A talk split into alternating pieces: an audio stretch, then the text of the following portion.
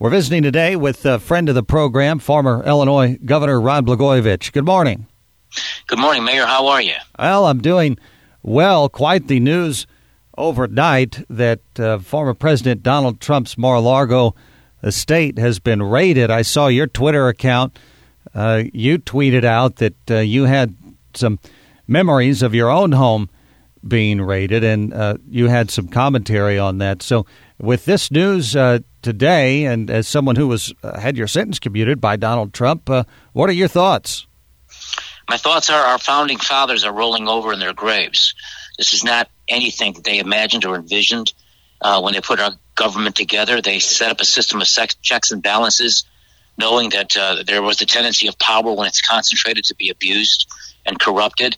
But they didn't anticipate that within the executive branch there would be an organization, the Department of Justice, that would come out of it, would scare everybody, have uncontrolled power, unlimited resources, and be turned into a political weapon. And what they're doing to President Trump, the raid at Mar-a-Lago, was very much like what they did to me back on the 9th of December 2008 when they arrested me at 6 o'clock in the morning for politics, not for crimes. This is a criminal attack on our democracy, the weaponization by prosecutors who are involving themselves in politics, going after political figures who they can't beat in elections. And there's no doubt in my mind that this DOJ raid on President Trump's home at Mar-a-Lago was approved by President Biden. It's never happened before that a president, former president's home has been raided by the FBI. I shouldn't laugh because this is it's more than dangerous. We've already arrived at a place where the United States and our democracy is more Soviet style than it is what it's supposed to be. It's more banana republic than the American republic. And it's a political hit. And it was approved by President Biden, one president approving the raid of a former president because the current president is afraid that the former president is going to run against him and beat him. I think it's interesting that they're talking about President Trump having taken documents from the White House. And, of course, they're citing some obscure line in the law where, you know, they're saying that this was justified, but it's not as if Donald Trump had taken the nuclear codes and were Xerox copying them and selling them at the gift shop at the Trump hotels. I mean, this was something that surely, you know, in many other circumstances would have just been something negotiated amongst attorneys. Absolutely. Look, there's, you know, I got as high as governor and, you know, I can tell you, Mayor, I mean, looking back on that, I wonder what I was thinking. Why would I want to be in a place like that, considering how it all ended? But, you know, the presidents are in a league of their own. And, you know, President Obama, President Bush, President Trump, President Biden, President Clinton, you know, these are presidents, one serving, the other's previous presidents. They're all living. And they should be treated a little bit differently when it comes to things like this than, let's say, the rest of us. And what I mean by that is what you're talking about. If, in fact, this is what is being reported, that it's about some sort of records or something, classified information that President Trump may have, it seems to me that it's one of those things where a president calls a former president.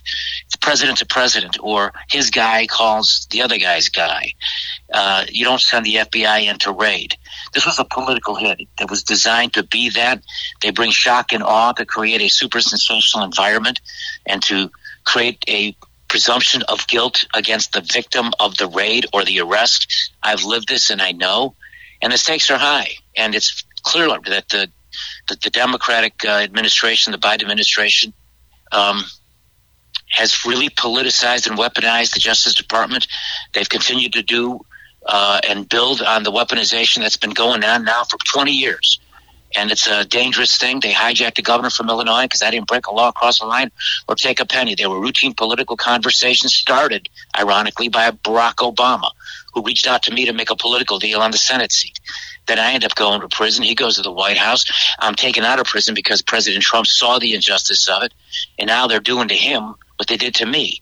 They're doing to a Republican president at the major league level what they successfully were able to do at the AAA level to a Democrat governor. And this is not a Democrat issue or Republican issue. This is an American issue. It's about we the people and our right to choose our own leaders and free, fair, and honest elections, and not have our choices taken from us by these uncontrolled federal criminal prosecutors with unlimited resources who were elected by nobody, and they go in there and they undo the will of the people on political things, not on any criminal things.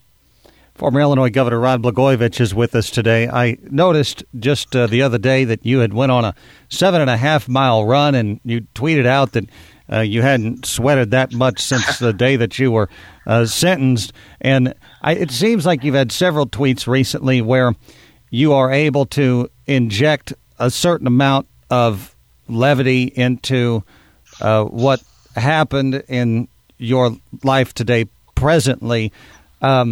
Obviously, when I hear you answer that last question, you're still very impassioned about your defense. Do you feel like you have healed at all from what happened over the last 7 years? Well, it was a lot longer than that. It was almost 8 years in prison. I can tell you exactly 2,896 days. So that might be an indication, Mayor, that I haven't healed. But I think in most respects I probably have. You know, one of my favorite passages in the Bible is in Genesis chapter 50, where Joseph tells his brothers what sold him into slavery, and then he went to prison for something he didn't do. Their father had died, and the brothers were afraid that Joseph, their little brother, would come out of that terrible wilderness and valley he was in and became a very prominent person in Egypt.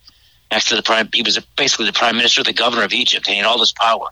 The brothers were fearful that their little brother was going to exact vengeance on them for how they destroyed his life. But instead, he said to them, "What you meant for evil, God meant for good." So I have my faith sustains me, and did in prison, and even during the storm that my family and I had to go through. It's a very terrible thing to be lied about like they did. You know, they couldn't convict me at a first trial, so they tried me a second time. Then they used an unlawful standard. They still won't play tapes that show that the FBI lied. They lied about evidence. They covered up evidence, exculpatory evidence. They lied to the jury. They cover up those tapes. It's maddening. And so in some respects, you say, have I healed? I feel like I've pushed away the anger. I feel not a lot of bitterness. I keep working at making sure I don't do that. But I feel like there's a purpose and a plan that God has for all of us. And I've tried to make sense of what's happened. And I feel perhaps it could be that, you know, what was done to me and what they're doing to President Trump. Again, I'm a Democrat. He's a Republican. But this, again, is an American issue, not a partisan political issue. It should never be that, though the politicians are making it that. But perhaps maybe, you know, part of what my purpose might be is to be a voice out there, maybe play a role in some respects to maybe highlight this, shine a light on it, and maybe perhaps even correct it. All things are possible with God. I know that. It was a miracle that brought me home. And I can't help but see the parallels, that the guy who saved me, Trump, is now the guy who's getting it from the very same people who did it to me. Some of the very same people who did it to me have their hands in this one as well. Well, the American people are generally pretty forgiving folks over a matter of time. And I hate to ask such a cliche question, but I know it's on people's minds, because whether they see you meeting with Cory Brooks or whomever and the various things that you're doing, I mean, I know your wife would kill you, but there's really no political comeback for you, right? Well, never say never, Mayor, but my wife's probably not going to listen to your radio show because she's up here in Chicago, so I can get away with saying it down in Southern Illinois. I have no plans now. I don't want to. It's an ugly business, but I'm not going to rule it out completely. It's strange. You know, I feel real bad for President Trump. I feel terrible that he's being besieged the way he is, because I know what that's like. They did it to me. It's a bad way to have to live. So as a person who's grateful to President Trump for doing what he did for me, and I know him a little bit, you know, I have warm feelings for him. And so my heart is broken, and it was broken, or is aching to some extent, when I think about what they're doing to him. And yesterday was another example of it. But my heart breaks even more for my country. This is bad for America. This is not how we're supposed to conduct our politics. We're not the Soviet Union. We're not Nazi Germany. We're not Venezuela or, Cuba or banana republics that, you know, do what they do to remove leaders. We have a process in place that has been time honored, and it's the strength of our country. And it's now being torn down by these corrupt, lying DOJ people, some FBI, some prosecutors. I like to think some, not all, who become political weapons, and the politicians are using them, and they're using their offices for political reasons, the Comeys and the Fitzgeralds and people like that. And they're destroying our country. And they're the ones who should be thrown in prison because it's criminal what they're doing.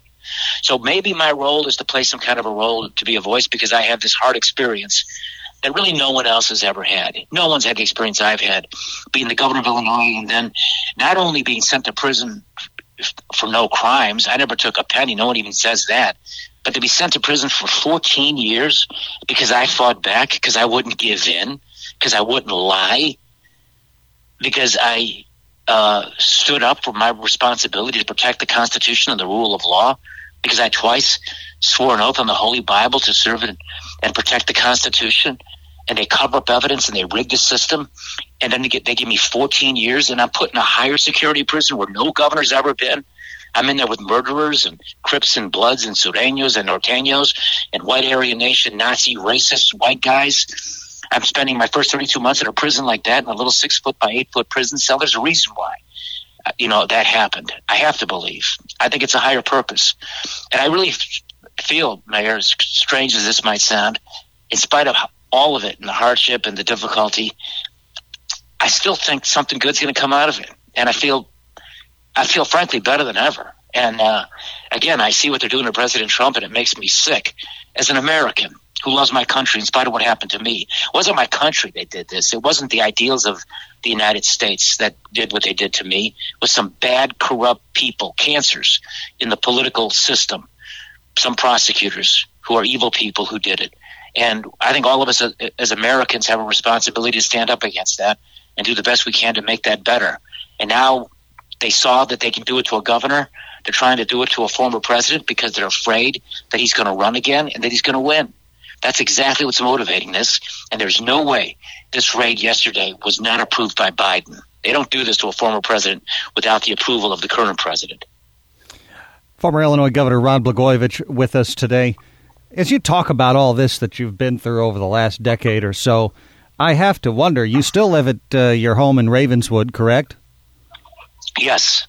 And so how are you making a living at this point? I mean, have you been able to recover in that way? Well, that's a good question, Mayor. So for those 8 years that I was gone, I was making $5.25 a month. So I do cameos. Among the several things I do to earn a living, I do cameos, and every time I do one cameo, I'm earning in 5 to 10 minutes of the cameo that I do more money than I earned in a single year in prison. Because I was making something like $62 a year in prison, and I charged $100 for a cameo. So I'm doing a lot better now than I was for those 8 years. Well, yeah. But I have a lot of catching up to do. I have 2 daughters. My older daughter's getting serious with the boyfriend that she's with. I keep asking myself, what if they take the next step and they decide to get married? Am I in a position to be able to afford to pay for my daughter's wedding? Something that means a lot to me. I want to be able to do that. So I'm working. I work as a consultant for a logistics company. I do some other consulting work with other clients. Sometimes I get hired to give a speech, and I get paid to do that. In the old days, I gave speeches for nothing. And so it's kind of nice to actually get paid for where you actually get to keep the money for yourself so long as you pay the taxes. So to answer your question, look, I'm very lucky in so many ways because as former inmates go, my ability to earn a living is far better than most of the colleagues I left behind. And I'm making my way. Yeah, and I'm very ambitious to try to really make up for lost time and to do better. But then I think it's the American way as well. There's an old Irish proverb, Mayor, that says even God can't make two mountains without a valley in between. So I'm out of the valley. I'm scratching and clawing and climbing back up the mountain, not necessarily a political mountain, but a mountain where hopefully I'll be successful in building a better life for my daughters and for my wife. I would like it one day so that I could frankly earn so much of a good living that my wife never has to work again, because Patty was heroic in how she kept us in our home while I was gone all those years, raising our 2 little girls by herself, building her own small woman-owned business by herself. And she worked so hard and has worked so hard, and I would like it so that I could be in a position where she doesn't have to work anymore. She can actually enjoy her life and do things that she hasn't had a chance to do for so long. Former Illinois Governor Rod Blagojevich with us today, reacting to the raid of Donald Trump's Mar-a-Lago home and, of course, as usual, giving us a few insights into what his day-to-day is like. 7.5 miles. I have to come back to that as we close this. How old are you today? 65. You're 65. And is 7.5 miles at this point about your top end of what you can run? Oh, no, I could run a lot further. Last summer, Hulu did a documentary on me, and they filmed me running. And I saw that, and I saw how slow I was going, and it looked like I was, it's really hurting, and it was. But that was an 18-mile run, and they failed to mention that, which was a little disappointing because the whole point was I was going to run the real distance, and the idea of that run was to sort of serve as a metaphor for the journey I was on in that wilderness for 8 years, in that deep, dark valley I was in prison. And look, I have an 8-year investment in physical fitness because that was one thing I was able to do a lot of in prison. It's, I think, one of the ways that you can constructively do the time that you're compelled to do. And I was fortunate and blessed that my health was good. And, the facilities there allowed you to go out and exercise, work out, and run. Now, you got to run in circles because they don't let you go too far. And so, you're running around. But I would do that all the time during those years. And so that 7.5 mile run that I did the other day was it's the normal route that I do, and I run it maybe 4 or 5 times a week in the summertime. 4 or 5 times a week in the summertime. It's a little tougher in the winter to run as frequently, just because it gets cold out there, and then you say to yourself, "I don't know, I'll run tomorrow." Right. But no, I think all things considered, I think I'm pretty fit. But then again, I had all that time to do that, right? Although when I was governor, I ran a lot. I ran the River to River Race when I was governor. I'm the only governor in Illinois history to do that. And I challenged the current governor to try to do that. I guarantee you, my time would be a lot faster than his. I would think so, for obvious reasons. So, all right, Governor, well, we appreciate your time, and we hope you have a great day. Thanks, Mayor. Nice talking to you. All the best with those twins.